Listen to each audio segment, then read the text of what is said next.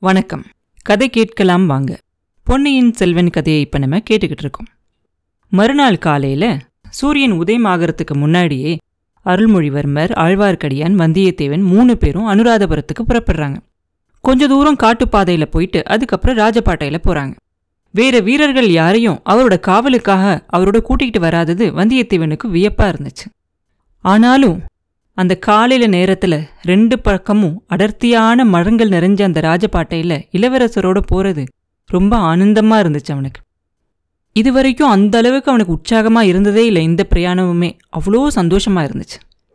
பழையாறு அரசலங்குமரி அவன்கிட்ட கொடுத்த வேலையையும் முடிச்சிட்டான் அப்படிங்கிற சந்தோஷமும் அவன் மனசுல இருந்துச்சு. அப்படி இல்லாம பல வருஷமா அவன் மனசுல யாரை பார்க்கணும் அப்படின்னு நினைச்சுக்கிட்டு இருந்தானோ அவரையும் பார்த்துட்டான்.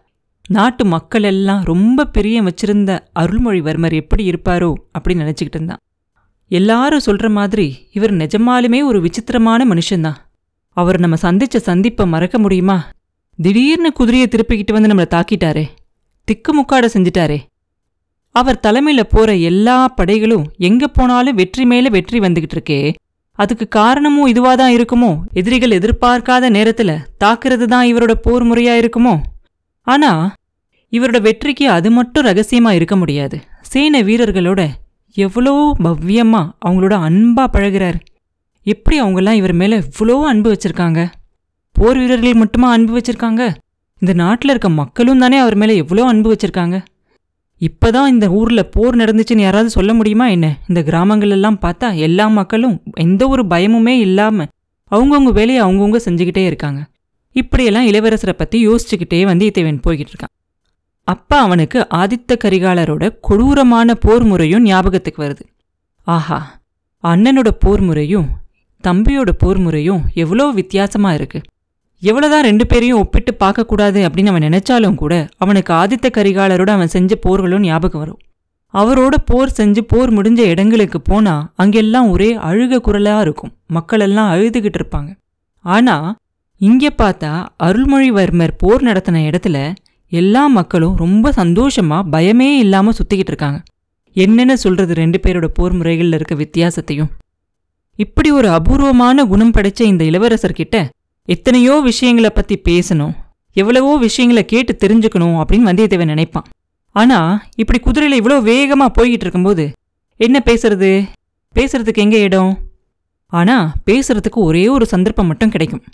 அனுராதபுரத்து கிட்ட போய்கிட்டு இருக்கும்போது அங்கே அந்த சாலை ஓரத்தில் ஒரு பெரிய புத்த பகவானோட சிலை இருக்கும். இந்த மாதிரி சிலைகள் தான் இலங்கையில் எல்லா இடத்துலையும் இருக்குல்ல.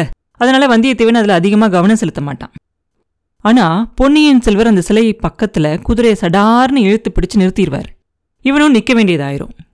கொஞ்சம் முன்னாடியே போய்கிட்டு இருந்த ஆழ்வார்க்கடியானும் அங்கிருந்து குதிரையை நிறுத்தி குதிரையை திருப்பி கூட்டிகிட்டு வருவான்.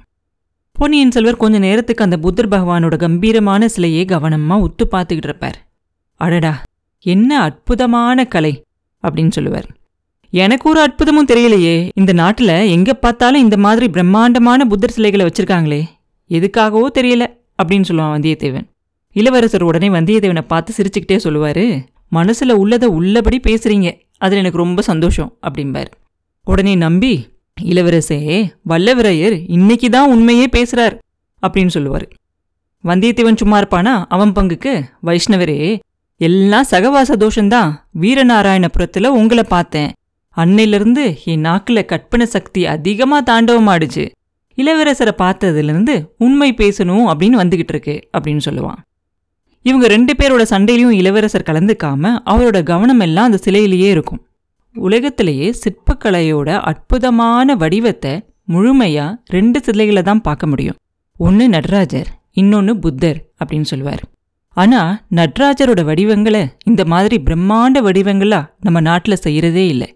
இலங்கையில இதுக்கு முன்னாடி இருந்த மன்னர்கள் சிலர் மகா புருஷர்கள் அவங்க ஆண்ட ராஜ்யம் சின்னது ஆனா அவங்களோட இருதயம் ரொம்ப பெருசு. அவங்களோட பக்தியும் ரொம்ப பெருசு. புத்த பகவான் மேல அவங்களுக்கு இருந்த பக்திய இந்த மாதிரி பெரிய பெரிய சிலைகளா வச்சு பெரிய பெரிய புத்த விகாரங்களெல்லாம் கட்டி அவங்களோட பக்தி வெளிப்படுத்தியிருக்காங்க.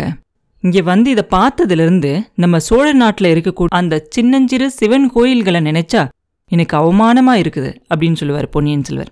இப்படி சொல்லிட்டு குதிரையிலேருந்து கீழே இறங்கி போய் அந்த புத்தர் சிலை கிட்ட போய் நின்று அந்த புத்தரோட பாதங்களையும் அந்த பாதங்களை அலங்காரம் பண்றதுக்காக வச்சிருந்த தாமரை முட்டுகளையும் கொஞ்ச நேரம் கவனமா பார்த்துக்கிட்டு இருப்பார்.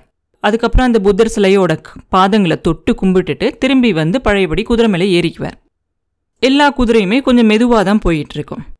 அப்ப வந்தியத்தேவன் சும்மா இருக்காம இது என்னது இளவரசர் புத்த மதத்தில் சேர்ந்துருவார் போல இருக்குதே அப்படின்னு திருமலை கிட்ட சொல்லுவான். அது இளவரசர் காதலையும் விழுந்துடும் அவங்க ரெண்டு பேரையும் பொன்னியின் செல்வர் பார்த்து சொல்லுவாரு புத்த பகவான் கிட்ட எனக்கு இருக்கிற பக்தி ஒரு காரணமானது. அந்த புத்த சிலையோட அந்த பத்ம பாதங்கள் எனக்கு ஒரு முக்கியமான செய்தியை சொல்லுச்சு அப்படின்னு சொல்லுவார். ஆஹா எங்க காதில் ஒண்ணுமே விழலையே அப்படிம்பாங்க ரெண்டு பேரும். மௌன பாஷையில் அந்த செய்தியை எனக்கு மட்டும் சொன்னாங்க அப்படின்னு சொல்லுவார் இளவரசர். அது என்ன செய்தி? எங்களுக்கு தெரியலாமா? அப்படின்னு கேட்க இன்னைக்கு ராத்திரி பன்னெண்டு மணிக்கு அனுராதபுரத்தில் இருக்கக்கூடிய அந்த சிம்மத்தாரை தடாகத்துக்கு பக்கத்துல நான் வரணும் அப்படின்னு சொல்லி பகவானோட பாத மலர்கள் எனக்கு சொல்லுச்சு அப்படின்னு சொல்லுவாரு பொன்னியின் செல்வர். அப்புறம் என்ன நடந்துச்சு? அப்படிங்கிறத அடுத்த பதிவில் பார்ப்போம். மீண்டும் உங்களை அடுத்த பதிவில் சந்திக்கும் வரை உங்களிடமிருந்து விடைபெறுவது உண்ணாமலே பாபு. நன்றி.